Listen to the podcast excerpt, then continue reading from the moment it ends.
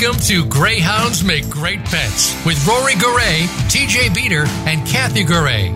Each week, we talk about the connections between owners and their pets, with an emphasis on topics that apply to greyhounds. If you want to hear more about your best friend, stay tuned. Now, here are your hosts. It's another fabulous Friday, and I'd like to welcome our listeners to Greyhounds Make Great Pets. TJ and Rory are not with us today, and as it is World Champagne Day, I obviously have other plans. So, in the GMGP captain's chair today is resident guest host John Parker, who will be chatting with our guests from the UK. We welcome back Greyhound historian and author Charlie Blanning, who's always a pleasure to have with us, and whose most recent book, The Greyhound and the Hare, is a must for every Greyhound lover's bookshelf. Also joining us is first time GMGP guest, retired executive director of the National Greyhound Association, Gary Guccione, who is also the author of seven books on greyhound bloodlines and a pretty snazzy golfer. But before we get this party started, just a reminder that registration for the Solvang Gathering in picturesque Solvang, California is now open and the event will be held January 9th through 12th, 2020. Visit the Solvang Gatherings Facebook page for more info. And Sandy Paws Great Fun in the Suns 2020 dates are March 11th through March 15th, and the event will be held at Villas by the Sea Conference Center on Jekyll Island in Georgia. It's a fantastic location and a perfect spot to celebrate my birthday. For infos and updates, visit their website at www.sandypaws.org. That's more than enough for me. And now I'm turning the mic over to John. Hey, John, what have you got planned for our listeners today? Hi, Kathy. Uh, we have a great show outlined for our listeners. Uh, this is a rare treat uh, to have two former keepers of Greyhound stud books uh, in on the conversation today. We're going to be talking about their respective picks of the five greatest racing greyhounds in history. Charlie will cover uh, uh, Ireland and England, and uh, Gary will cover the U.S., and we're about to kick it off. Excellent. So this is a rare treat for me, Gary and Charlie. Uh, uh, I've always said one of my fantasy conversations would be to have the two of you in one room uh, and and just to talk about greyhounds until we just were exhausted. So I'm delighted to have you here. Uh, its second best thing is to have you by telephone. Uh, Charlie's calling in from the Exmoor in England, and Gary's calling in from uh, the NGA headquarters in Abilene, Kansas, USA, where he happens to be attending the NGA fall meet. So welcome to both of you. Thanks, John. Thank you, John. Good to hear you again, Charles. Yes, I think I should call you hear Sir as well, Charles. Gary. It's been been far too long since we've um, had a word together. Absolutely, absolutely. Great to hear your voice. So let's get right into it. And Gary, we said we'd have you uh, as the we uh, the coin toss winner, so to speak, since uh, sustained greyhound racing actually started first in in the U.S. Uh, we'll start with uh, Gary, and then we'll go alternatively to um, Charlie, and we'll go back and forth until we've finished discussing their five picks. So, Gary, let's let you lead Um, off. Well, John, this was quite an interesting exercise in the uh, hustle and bustle of the fall meet here in Abilene. And uh, I spent some a couple hours late last night uh, uh, going over this, and then just an hour ago, I was at the Greyhound Hall of Fame and walked through uh, the Hall of Famers that have been inducted to see if I've missed anyone in particular, and actually did change my mind on one of my picks. This is really a difficult thing because it's so subjective, John. You know, with Yes. uh, my picks are going to be different from other people's picks, uh, and I think any of these great uh, classic uh, immortals could beat anyone else on any given day, like we see in some sports, such as golf, which Kathy alluded to. Um, but uh, and I have a long list of my third group I have a shorter list of my second group, and then I'm down to the final five. I don't know if you ever want me to touch upon all those others. If there's time, we could later. But my number five pick is a greyhound uh, named P's Rambling, owned by James W. Uh, he was inducted into the Greyhound Hall of Fame in 1994. He uh, broke in at Dubuque, Iowa, uh, as a pup and was not that fantastic. But boy, his second meet at Hollywood, he set the track in the world greyhound world on fire. He won virtually every stake race. He won 15 straight race, races. He broke his own record several times. His favorite distance was the 3 8 race, and I truly believe that his victory in the 1987 Hollywoodian was the most dramatic uh, greyhound race and greyhound stake race that I have ever seen. Um, he won match races against the, the or a match race against the Great Prince Proper, and like I mentioned, he was in the Hall of Fame, inducted in 1994. So P's Rambling is my number. P's Rambling, uh, and he had quite a contribution to the breed at stud as well, didn't he, Gary? He did. He shows up in some of the greyhounds. A greyhound that was inducted into the Greyhound Hall of Fame last night, Lonesome Cry, is one of uh, the many descendants of P's Rambling. Uh, Lonesome Cry was an excellent racer, but even a more influential sire in his day. He was sold for I think fourteen or fifteen thousand at our NGA meet back in like in the eighties or nineties, and had over a million dollar in earnings uh, when you count his sire career and his racing career. So yes, P's Rambling has had an influence on our breed here. That's great. That's tremendous. Uh, Charlie, let's go over to you and tell us about your number five. Well, John, I'm going to approach it in a different way, I'm afraid, because I haven't ordered mine in any kind of preference. Um, what I've done is to, to start at the beginning and then much closer to the present day.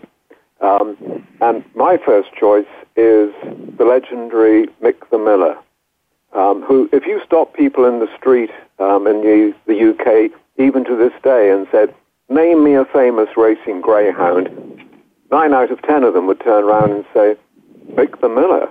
Um, because he was the first great champion of the track over here. Um, he won the Greyhound Derby twice in 1929 and 1930, and he enjoyed what you can only call the adulation of the, the London racing crowds at the time. Uh, the race was staged at the White City, which had been a redundant Olympic stadium until greyhound racing settled there. And do you know that on final night they used to have a hundred thousand people there, all yelling their heads off, and most of them yelling for Mick the Miller. Mick was brought over from Ireland um, by his breeder, who was a, a, Roman Catholic priest called Father Brophy. And the, after the first time Mick had been round the White City, he had broken the track record and he was auctioned on the steps of the track and sold to someone called Albert Williams, who paid 800 guineas for him. And in Albert Williams's name, he won his first derby. Uh, but the great thing about Mick was not just his racing record, which was amazing. Um, he won not only the, the, the Derby twice, but he also won two other classics as well. It was his personality. People just loved him.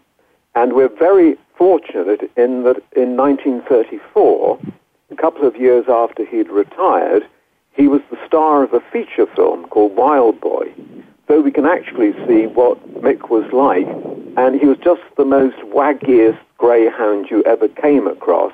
And there's a lovely moment in Wild Boy. He plays the part of Wild Boy. Um, when he's going to run in the, the, the final of the Greyhound Derby in the film and he walks past the traps and he lunges at the traps to try and get in. And this was two or three years after he'd retired from racing. He just loved, loved racing, and the crowds loved him. Um, and he's the dog here in the United Kingdom that none of us have ever forgotten.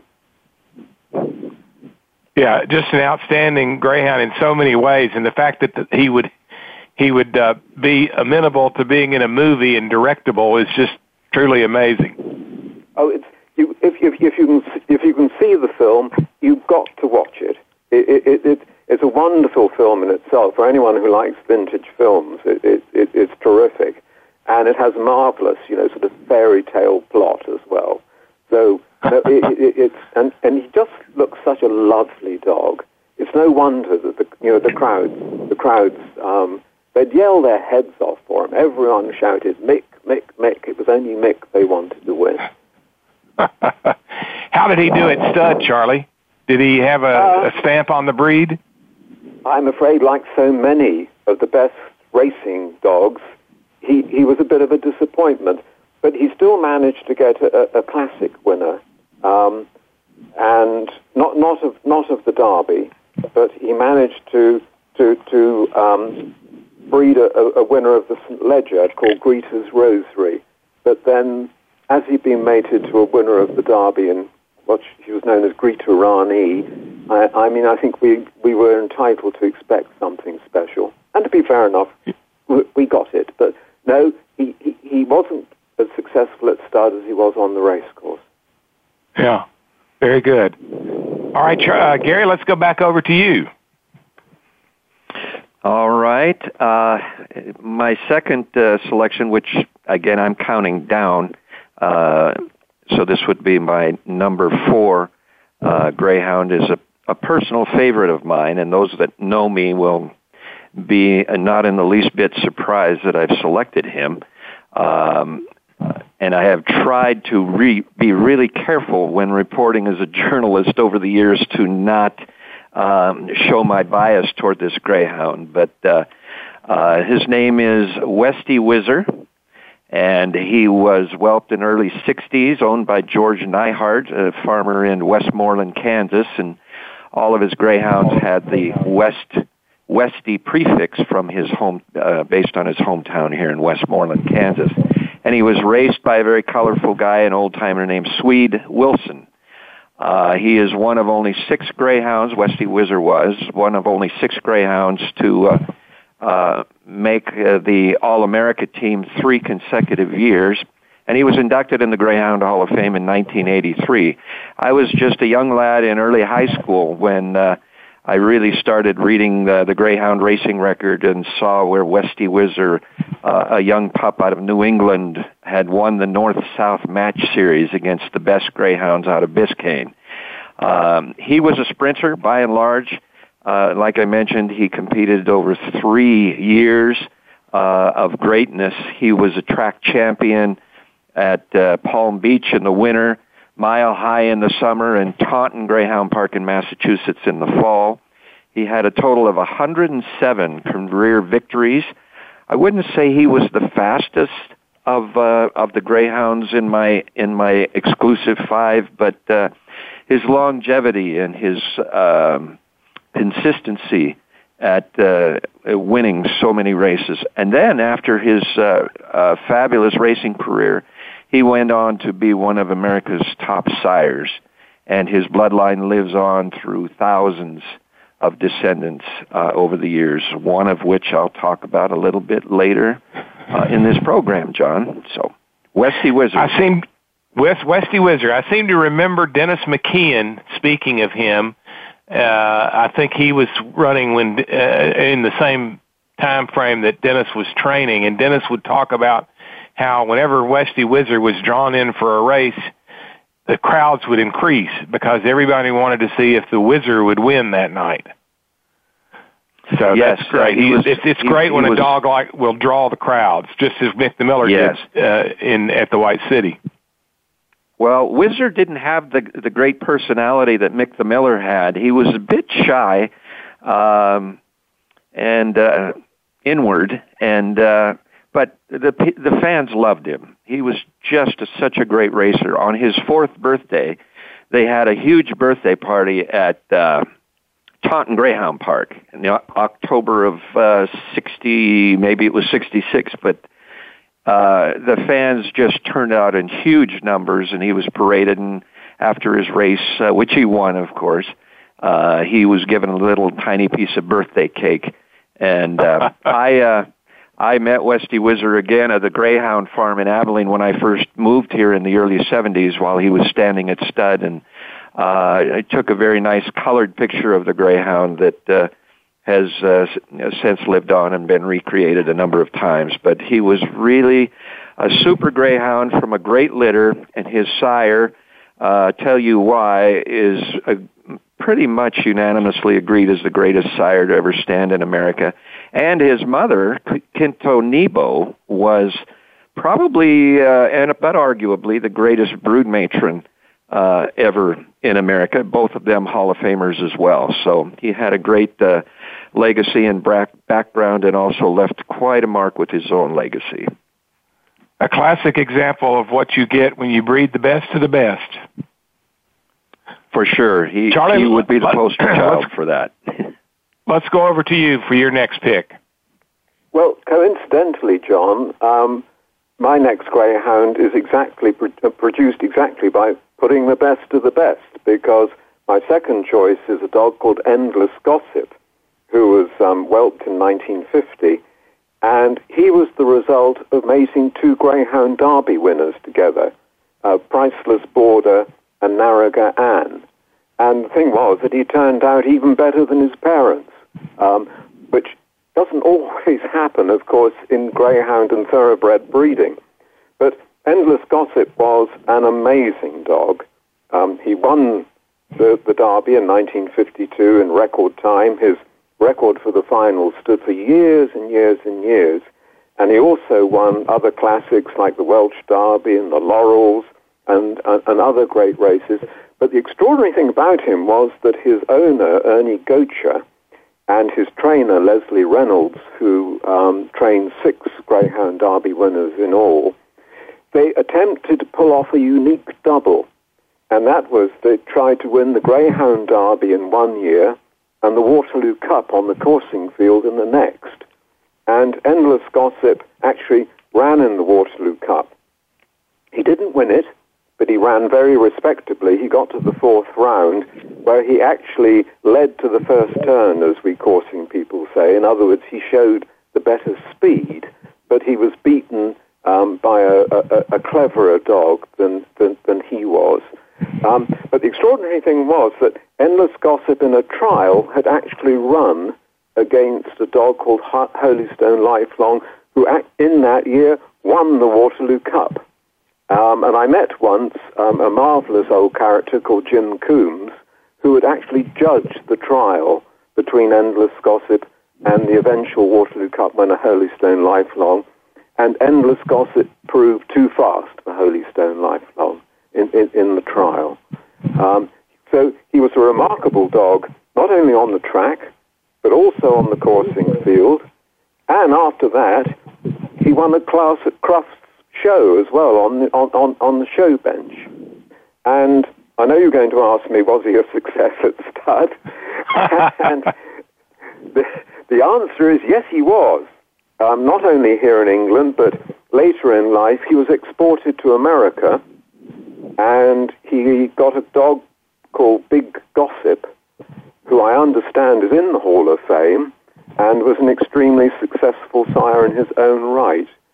So, Endless Gossip, he was a pretty remarkable greyhound um, in all sorts of areas.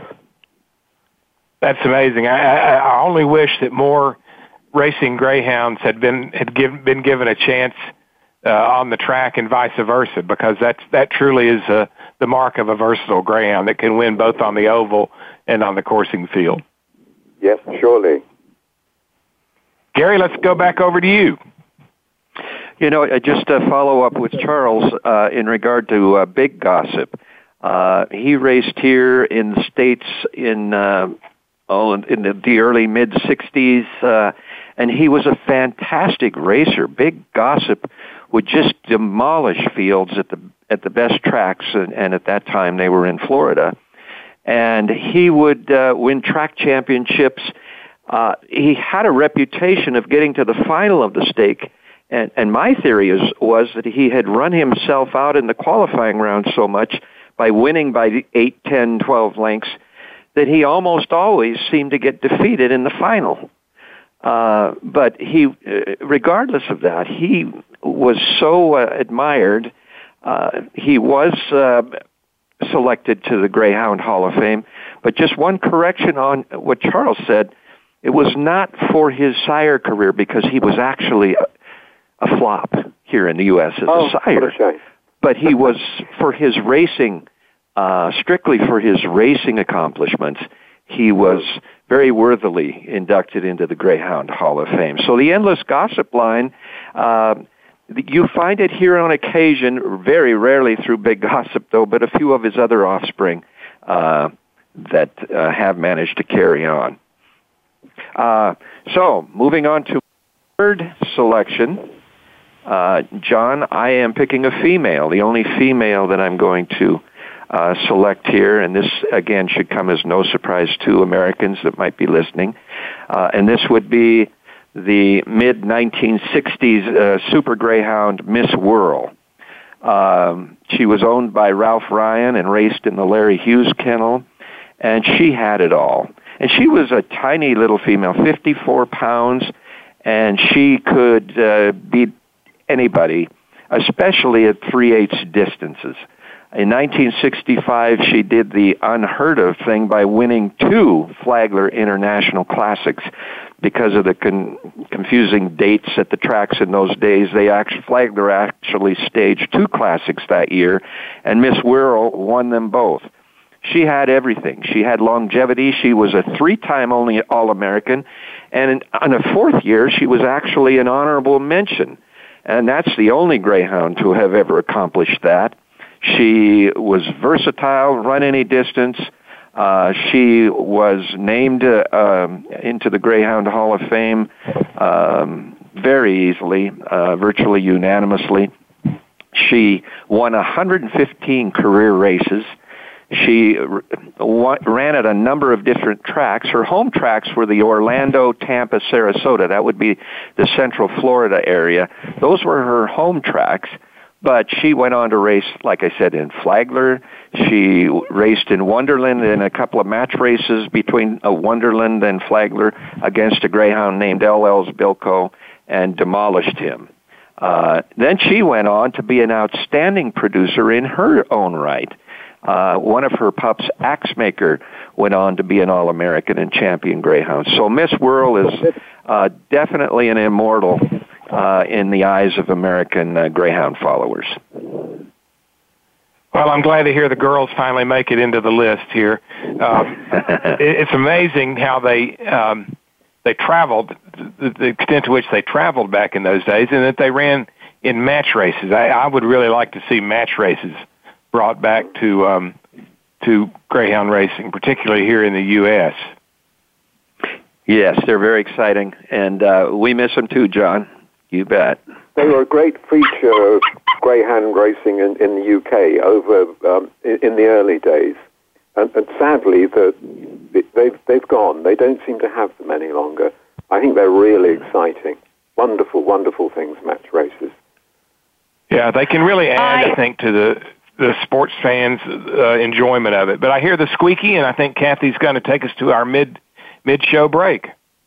Yes, you did, and yes, I am. We will be back with part two of Greyhounds Make Great Pets in just a little bit, but we are going to turn ourselves out and be right back after some commercials.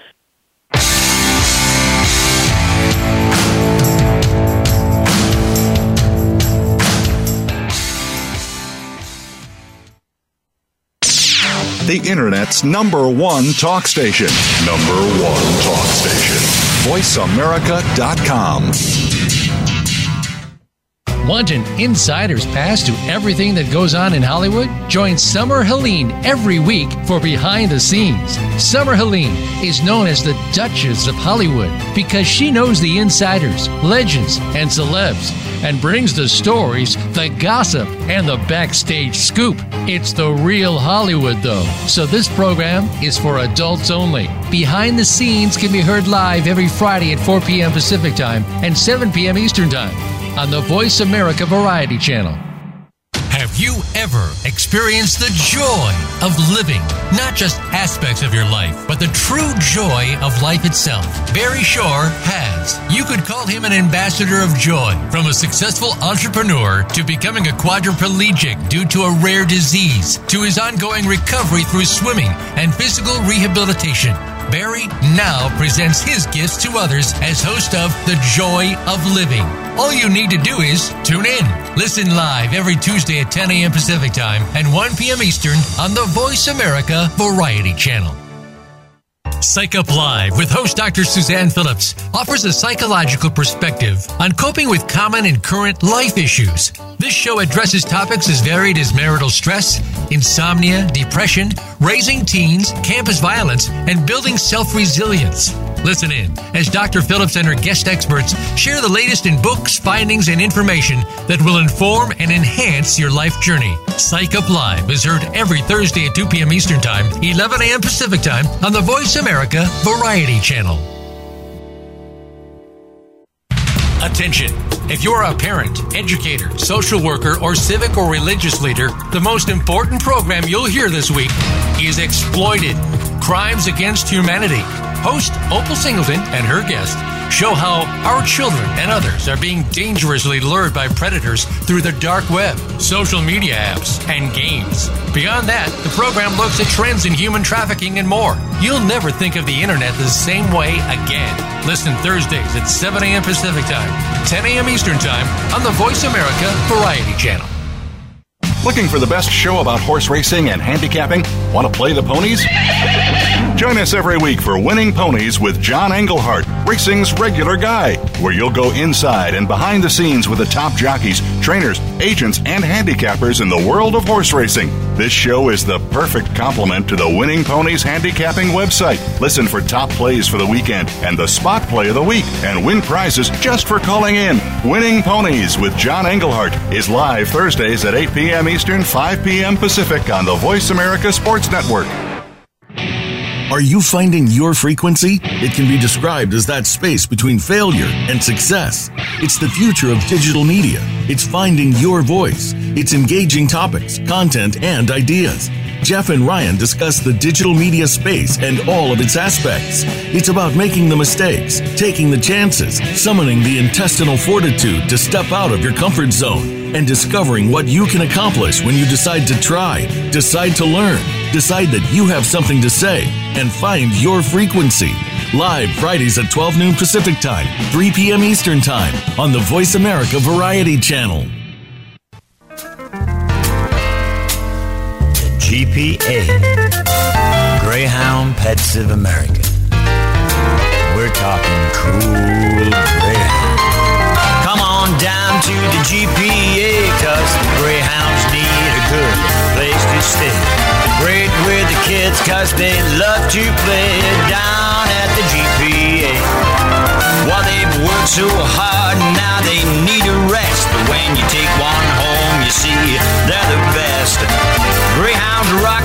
Rocket it on my vest. Come and see us at the GPA. Come on down to the GPA. Call 800 366 1472 or contact greyhoundpets.org.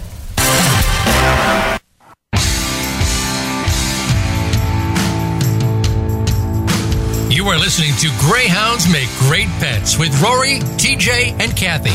To find out more about the show and what we do, please send an email to gmgp3 at yahoo.com. That's gmgp3 at yahoo.com. Now, back to Greyhounds Make Great Pets. And we are back. Today, our resident guest host, John Parker, is in the captain's chair interviewing our guest, Charlie Blanning from the UK, and Gary Guccione live from Abilene, Kansas. John, take it away. Thanks, Kathy. All right, we were uh, uh, we were about at our halfway point with um, Gary's pick, uh, number three, Miss Whirl. So, uh, Charlie, let's throw it over to you and your next pick. John, my, my, my third choice um, is a dog called Pigalle Wonder. And um, he, he was whelped in March 1956. And when he was barely you know, old enough to race, he caused an absolute sensation in Ireland, where he was born and bred, um, by winning a, a, a major competition called the McCalmont Cup on his debut. And then they took him to one of the Dublin tracks, Harold's Cross, and he broke the track record. Um, and at that point, of course, as you can imagine, uh, Tom Murphy, who had bred him, his phone started ringing.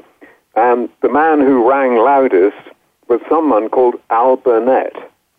Now, Al Burnett owned a nightclub called the Pigalle in Piccadilly in the, the middle of the West End of London. So when the dog came over, um, he Al Burnett renamed him, called him Pigalle Wonder, and he proved the most sensational greyhound. He won the 1958 Derby. He broke six track records. Um, he won on every track you can imagine. Um, but the thing was that his owner, Al Burnett, um, whom Jack Benny, would you imagine, once called the England's best comedian, I don't know what the competition was like at the time because Al's jokes were just about the corniest that you ever heard. Al was the most tremendous gambler, and uh, the, he used to go track racing in London four nights a week. And after he'd been to the track, then he'd go to his nightclub and um, perform there until until dawn, and then walk himself home. Um, he was, uh, as some people said, you know, the biggest gambler in London at the time. But Pigalle Wonder did his best for Al. Um, there's no absolutely no doubt about that. They say that um, on his Derby win, that Al Burnett won a won a fortune, and it was all gone in three weeks. he, he gambled it all away. But Pigalle Wonder then went back to Ireland to stand at stud, and he was tremendously successful. Um, he got two Irish Derby winners on the track called Wonder Valley and Russian Gun. And Wonder Valley himself turned out to be an extremely successful sire. And he was also very good at uh, producing coursing dogs um, on, on, on the Irish coursing field. And he got a very good dog called Tivoli Dreamer who won the Ulster Cup. And they exported him to Australia. Now, Tivoli Dreamer there got a dog called Temlee, and and any number of great greyhounds of today. Um, I only need to mention the name of Brett Lee, who was such a cracking dog in Australia a few years ago. They all descend directly from Temlee and Pigalle Wonder. So he was the most, apart from being a, a terrific dog on the track, he's also been amazingly influential over the intervening years. That's amazing, uh, the way that these bloodlines trace through to the greats. I've got a couple of Brett Lee progeny here in my home, so um, right, that's a, yes. that's a great history lesson to hear. I think Gary will probably confirm that Temlee also has, has had his influ- influence in, in the States as well. Oh, absolutely. Through Brett Lee, Trent Lee. Uh, yes, Tim Lee is anything Australian uh, from the last uh, 30 years that's come over here has had a ton of Tim Lee. Mm. Uh, it just everything goes back to him a multiple number of times uh, coming out of Yeah. Australia. The th- interesting thing, though, Charles, is that Pigalle Wonder, uh, uh, and we've always pronounced it over here Pigale. I don't know why, right. but uh, it's it's nice to hear the actual pronunciation. Um, Well, I think Already it's Pigalle, as pronounced in France, Ah, Pigalle. Uh huh. Uh huh. And uh, because Pigalle uh, is, is, two of your it's an area of Paris, isn't it? Uh huh. I think that's right. That's right. I think But that's we're used we we're familiar with uh, with Pigalle Wonder too because his bloodlines have uh, come over here. Interestingly, though, it has not carried on through a uh, a paternal line, not through his sons or grandsons, but Mhm. mostly through Pat Dalton stock. Um, I think going back through Maythorn Pride and uh, but other Yeah. uh, Irish greyhounds that have had a huge influence on America carry his bloodline. So he really truly is an international uh, hit as a sire. And I had at the beginning uh, correctly predicted, Charles, that two of your picks would be Mick the Miller and Pigalle Wonder. So Uh, I'm, Well I'm done. glad I've got it right. you know him well. yes. Well, Gary, let's go back Alan over Lennox to you used to uh, for your about next pick. him. Uh, mine, uh, John, Yes, go is ahead. a uh, an old time greyhound. He was born a year before I was born, which uh, dates myself. And oh, he uh, is old then. he is old, and he is one of the three original Hall of Famers uh, inducted when the Greyhound Hall of Fame first came into existence in 1963. All three were classic, famous, immortal racers, but this one's record always stood out to me, partly because of, of the Greyhound's longevity and his consistency and his versatility. And that was the Greyhound Real Huntsman owned by the famous Randall family, Gene Randall in particular, who was also a Hall of Famer. He, uh, at one point, a real huntsman had a 27 race win streak. And uh, the amazing thing about that is that that was over a year's uh, extension, and it was conducted at seven different racetracks. He won 12 different derbies and stake races, including two American derbies. Uh, I believe it was 1950, 1951. He had nine match races in his career, which again uh, harkens back to our desire to wish we could see more match races. They were much more prevalent back in the era of real huntsmen. Nine match races he ran, and he won all nine of them. Wow. At one time, he held six track records, and the distances ranged from futurity, you know, roughly 27, 28 seconds, on up to the 3 eighths mile distance. So he was truly a, a, an iron greyhound that could do it all, so much more class than everything else, and uh, uh, very worthy of being one of our first Hall of Fame und- inductees. Unfortunately, he died uh, early on in a tragic fire. Uh, so he never really got the chance to uh, um, become a successful sire, although there are a couple of pedigrees that we still, on rare occasion, find his name in. But he was something else, and that was Real Huntsman.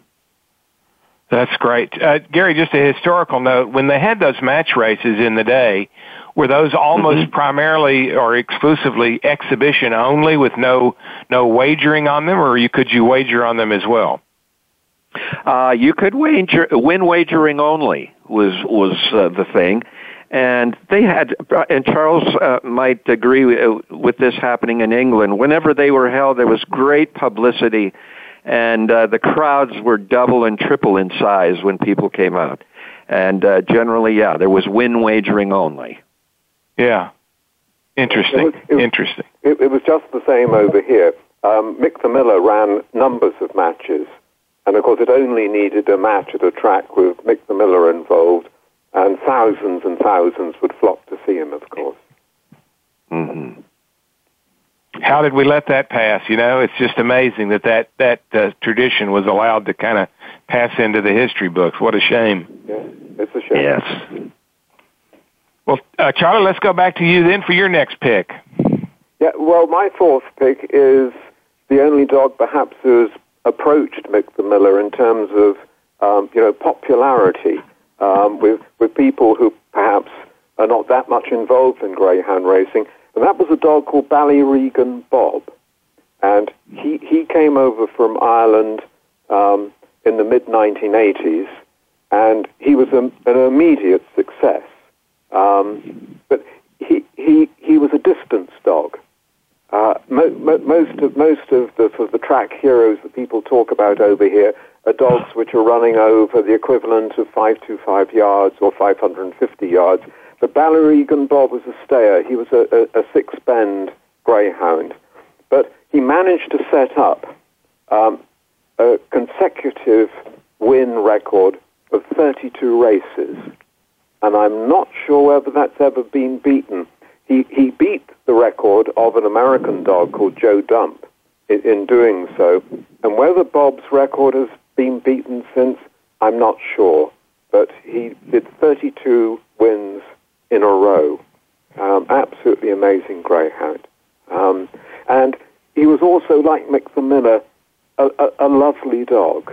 And to, to help to help the popularity, he was owned by some lovely people called Cliff and Jesse Kevern, and trained by the wonderful George Curtis, Gentleman George.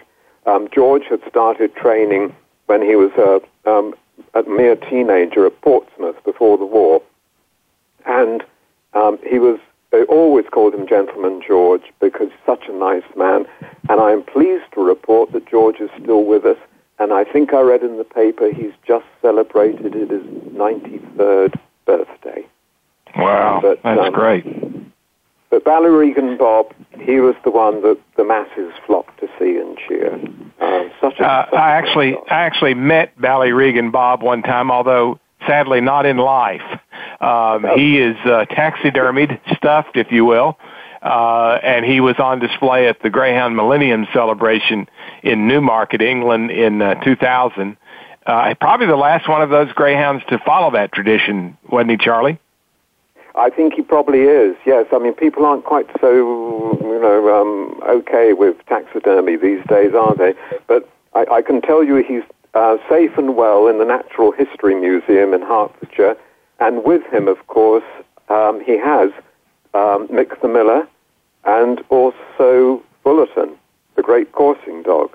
They're all yeah. there in mm. the hmm. display together. Yeah.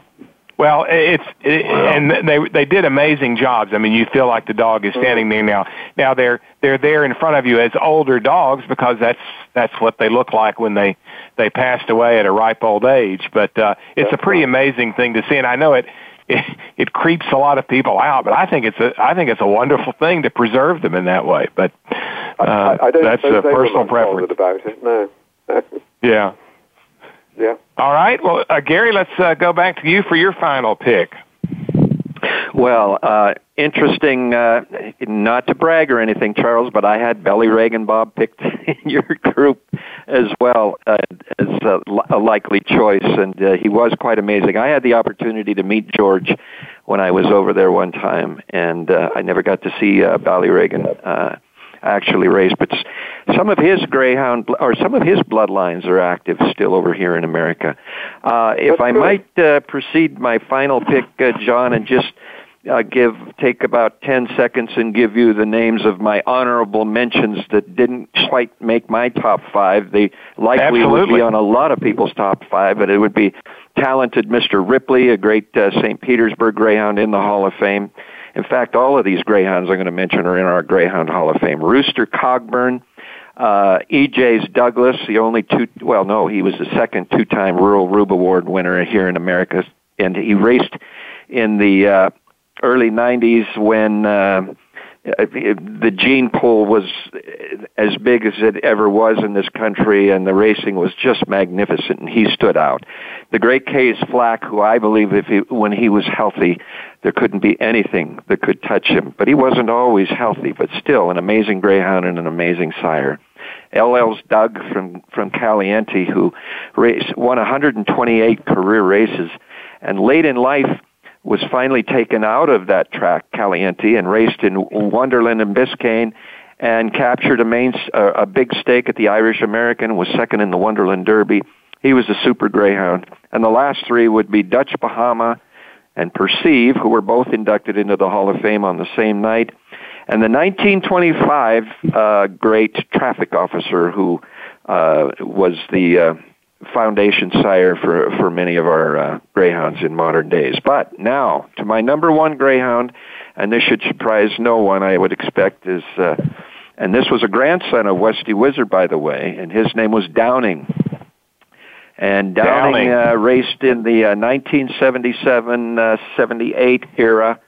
Uh, he was owned by uh, White Shadows Kennel and Jim Frey, and uh, he started out by winning the Hollywood Futurity and the uh, 1977 in Hollywood World Classic against America's best sprinters, and it was only like his eighth or ninth or seventh career start that he did that in. Went on to win the Biscayne Irish American that year, the Wonderland Battle of the Ages. Uh, Jim Frey sent him up to a, a a small track as a favor to an old friend that ran that track in the Black Hills of South Dakota and then they sent Downing to Taunton to compete in a distance race, stake race, the American Derby. And he was of such class that at running three eighths, which was not his forte, he broke the track record and ended up winning the American Derby. I don't know of any greyhound that's ever had any better year than Downing had in 1977.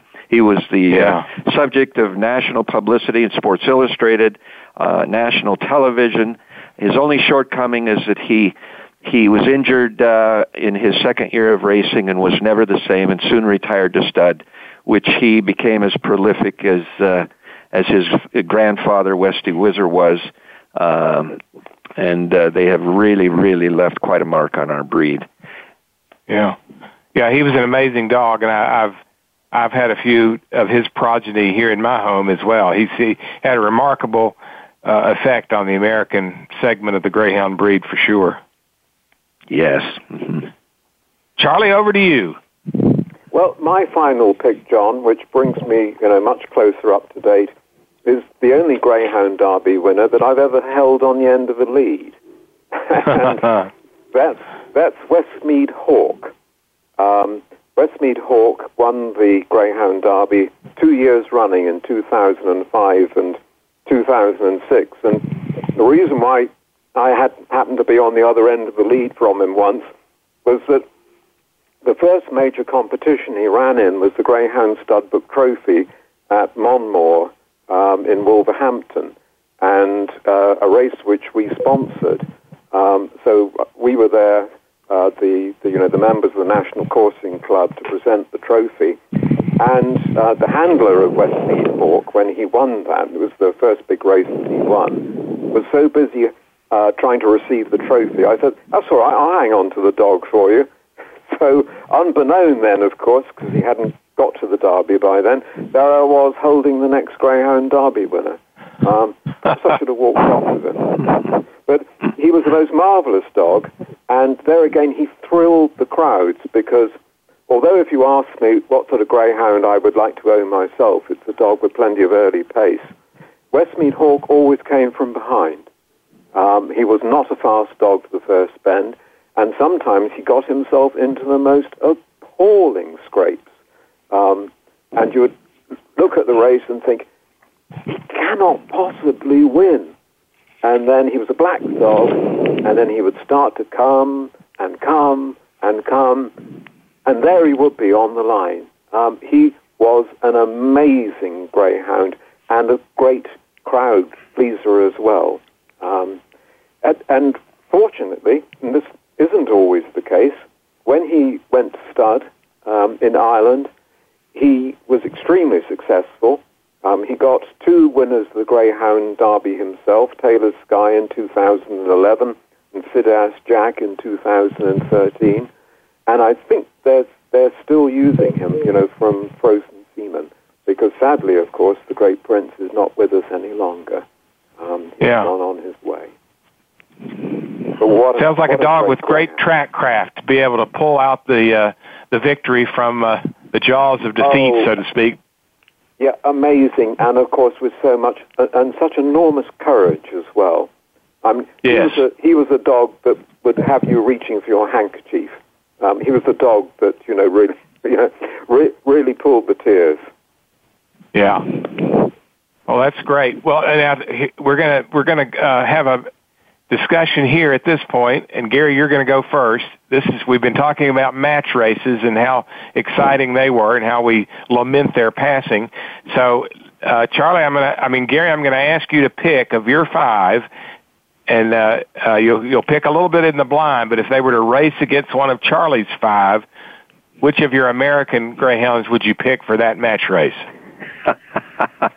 well, most of my uh, five picks that we've talked about today were uh, based mostly on their uh, success in eight dog races, but uh, and oddly enough, the uh, the greyhound that I would pick among uh, anyone else uh, would be a greyhound that was not my top five, but it would be that K's Flak, who I re- alluded to earlier. That, a, a very sound K's Flak. I, I really truly believe he was an unbeatable greyhound when when he was sound. But of the five that I picked, my goodness, I would say P's Rambling. I would say P's Rambling because he was just so powerful in uh, and, and he had some early speed, but he was uh, kind of like Westmead Hawk. He would he could come from behind, and two dog races certainly favors the greyhound that has the uh, stamina at the end um, because they're never too far behind that lead uh, you know lead pace setter. So I, yes. I would think I I might pick P's Rambling. Excellent. All right. Well, Charlie, now you've got your uh, opponent for a match race. Who uh, would you pick to to uh, to match in with P's Rambling among your five? Well, I think if I was going to try and pick the fastest of my five, the dog which had the most natural speed, then I'd have to go for Pigalle Wonder. Um, and I would hope that he would be out of the box and up to the bend before Gary's selection even knew the race was on. And I'm, I'm sure, I'm sure they'd be catching you know, he'd be catching him all the time as they went to the line. But Pigalle Wonder was a real flyer. I mean, that was a dog with pace to burn. Wouldn't that be wonderful if we could, uh, you know, pick those dogs out of history and have them race for us today? Well, I have to say, Certainly I was be. so glad that Gary had mentioned traffic officer because, um, you know, I, as you know, I, I, I've been looking a bit into the history of American greyhound racing, and traffic officer has always stood out to me as one of the great stars of, of, of vintage greyhound racing. Uh, not yes. least because, of course, he was a big winner on the coursing field before they put him on the track. Yes, yes. Yeah, interesting well, thing about traffic officer Charlie was the fact that he was such a big greyhound, kind of like your Newdown or Newdown Heather was so big. He he yep. he dwarfed yep. the greyhounds he raced against, and he was often uh, victorious. But Paul Hartwell, an old timer, he's uh, just celebrated his 93rd or fourth, fifth birthday. He told me one time that when he saw a traffic officer race, it looked like a, a mother goose with her little offspring trailing behind because he was always in the lead and he was always so much bigger than they were. I must remember that. yeah. Well, well done to both of you for getting through. I, I always worry in these shows we have so much to talk about, and uh, we almost never seem to completely finish, but we have, and that's up to that's uh, down to the two of you to to uh, be concise and precise in your in your descriptions. But we do have just a little bit of time left, and so I wanted to kind of touch on some breaking news and, and get Gary's take. Uh, we just learned yesterday that the Southland track, which is probably the best track in the U.S., uh, is uh, going to phase out its live racing over a three-year period ending in 2022. Uh, and so, Gary, I wanted to get your take on what you thought was the uh, is the likely uh, effect on American racing of that announcement.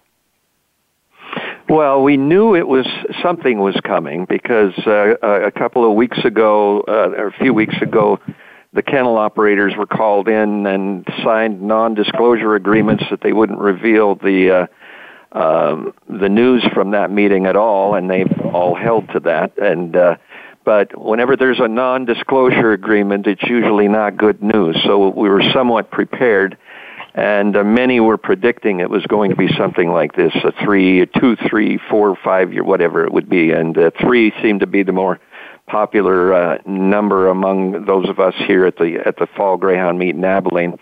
So when it uh, the news came out, it was still devastating to hear because you, you're right. Southland is our premier racetrack by far, and uh, uh, and and it, it was quite a stunned audience at the Hall of Fame ceremonies last night. But uh, uh, men like Jimmy Jimmy Gartland, who's now the director of the NGA, said, you know, we just need to move forward and fight uh, the best we can, explore all the poss- possible uh, alternatives and avenues of opportunity that'll be out there, and and uh, turn uh, the challenge into an opportunity. And and uh, I just came from the uh, business meeting that was being held, and I left uh, before it was completed, and there was a lot of discussion on that. But you know, Greyhound uh, people from going back to the 20s and probably before that have always been known for their hardiness and and uh, willingness and ability to pick themselves up and dust themselves off and as the song would say start all over again and and uh, yeah. I think that's what you'll see happen. Uh, it's been a great fall meet. A lot of people here in town, some great pups in in the tradition of these events twice a year and uh Uh, there will be another meet in, the, in next spring and next fall, and uh, we'll just uh, see what happens. But I have confidence that there'll be some uh, new developments for the Greyhound people in the uh, days and years ahead. Fingers Well, crossed, and we have to leave it right a- there. We're at the end of the show. Kathy, I'll turn it back to you. All righty. Well, Gary and Charlie, thank you so much. Learned a ton of stuff, and I'm going to go to Greyhound Data now and see who's in my Greyhound's background. John, thank you as always for taking the lead when Rory and I have other things to do. We will, though, be back next Friday on Greyhounds Make Great Pets. Thank you all for listening, and hug those hounds of the world. Oh!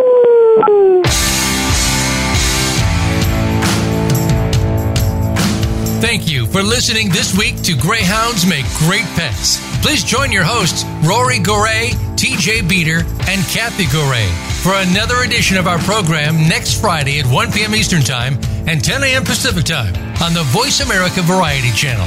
Have a wonderful week.